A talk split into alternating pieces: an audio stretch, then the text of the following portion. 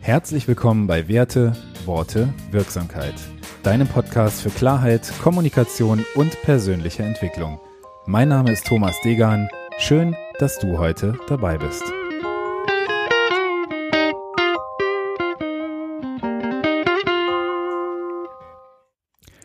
Episode 27. Der Moment der Wahrheit. Warum diese Episode? Heute wird es mal keine klassische Folge mit Modellvorstellung, sondern heute möchte ich einen Gedanken mit dir teilen, den ich erst heute Morgen wieder selbst wahrgenommen und mir bewusst gemacht habe. Und da sind wir auch schon beim Thema Wahrnehmung beziehungsweise Wahrheit. Es ist Samstagmorgen, heute 6.15 Uhr, der Wecker klingelt, weil meine Kinder wohl irgendwie die Weckerfunktion vom iPad herausgefunden haben und diesen erfolgreich gestellt haben. Ich werde also wach und weiß, dass ich heute um 9.30 Uhr einen Termin habe und direkt kommt mir der Gedanke, cool, du könntest noch eine Runde laufen gehen, bevor der Tag so richtig anfängt. Und vielleicht kennst du das, für den Bruchteil einer Sekunde ist da ein minimaler Zweifel. Soll ich es wirklich tun oder soll ich mich einfach wieder umdrehen und weiterschlafen? Und in diesen Momenten gehört für mich unheimlich viel Überzeugungskraft mir selbst gegenüber dazu, mich eben nicht wieder umzudrehen. Und für genau solche Momente habe ich einen Namen, der mir dann durch den Kopf geht, der Moment der Wahrheit. Jetzt können wir uns anschauen, was Wahrheit bedeutet. Im Definitionssinn bedeutet Wahrheit die Übereinstimmung einer Aussage mit der Sache, über die diese Aussage gemacht wird. Und auf der anderen Seite bedeutet Wahrheit den wirklichen, wahren Sachverhalt oder Tatbestand. Mein Moment der Wahrheit hat dabei weniger mit Wahrheit im Definitionssinne zu tun, sondern eher mit einer Form von Gewahrsein. Wie meine ich das?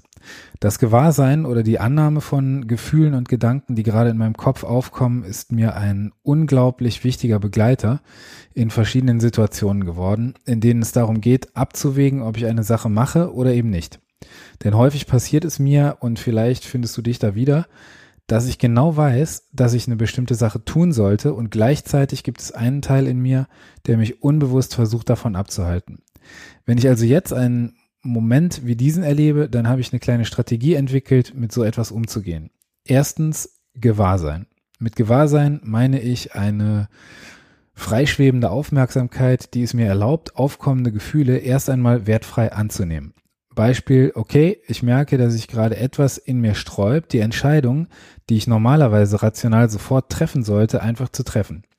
Damit nehme ich das Gefühl erstmal an. Und wenn du es bis hierhin geschafft hast, dann werden die weiteren Schritte auch leicht für dich sein. Zweitens, ich frage mich nach Gewinn und Verlust. Also, was habe ich gewonnen, wenn ich mich dafür entscheide, jetzt die Sportsachen anzuziehen und laufen zu gehen? Und was verliere ich, wenn ich das tue?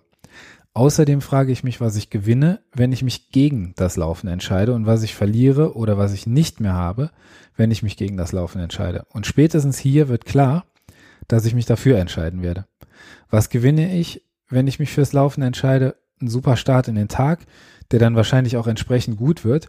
Ein positives Körpergefühl und konsequent durchgezogen sehe ich das natürlich in meinen Körpermaßen und kann heute Abend beim Grillen vielleicht ein Stück mehr essen. Was habe ich verloren, wenn ich mich fürs Laufen entscheide? Richtig, eine Stunde länger im Bett.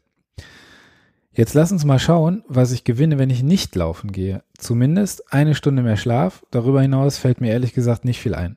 Was verliere ich, wenn ich nicht laufen gehe? Na klar, den guten Einstieg in den Tag und das tolle Gefühl, was mich den ganzen Tag nach dem Laufen begleitet. Zum Schluss frage ich mich in Schritt drei: was willst du wirklich? Und meistens fällt dabei die Entscheidung auf das, was ich kurz vorher versucht habe, mir selbst auszureden. Apropos Ausreden, die kommen in solchen Momenten ganz kreativ und selbstverständlich wie von allein. Ich muss ja eh gleich los, dann wird das knapp und was weiß ich nicht alles für Dinger, die mir da einfallen. Warum das Ganze? Warum erzähle ich dir das? Vielleicht ist es für dich banal, weil du grundsätzlich leicht Entscheidungen für die richtigen Dinge triffst. Falls du jedoch manchmal auch das Gefühl hast, du könntest den Raum zwischen Reiz und Reaktion zu deinen Gunsten nutzen oder etwas ausdehnen, dann könnten diese drei einfachen Punkte, die ich dir gerade erklärt habe, etwas für dich sein. Und daher möchte ich diese Folge mit einem Zitat von Viktor Frankl schließen. Zwischen Reiz und Reaktion gibt es einen Raum. In diesem Raum haben wir die Freiheit und die Macht, unsere Reaktion zu wählen. In unserer Reaktion liegen unser Wachstum und unsere Freiheit. In diesem Sinne wünsche ich dir eine tolle Woche voller Wachstum und Freiheit und wenn dir diese Folge gefallen hat, dann sei so lieb und bewerte sie auf iTunes mit fünf Sternen. Dazu brauchst du einfach die Podcasts-App auf dem iPhone und unter dem Link zur Folge kannst du mit einem Klick eine fünf Sterne Bewertung hinterlassen. Du hilfst mir damit, mehr Menschen mit diesem Podcast zu erreichen. Außerdem empfiehl diesen Podcast gerne Menschen, von denen du denkst, dass er sie weiterbringen oder inspirieren könnte.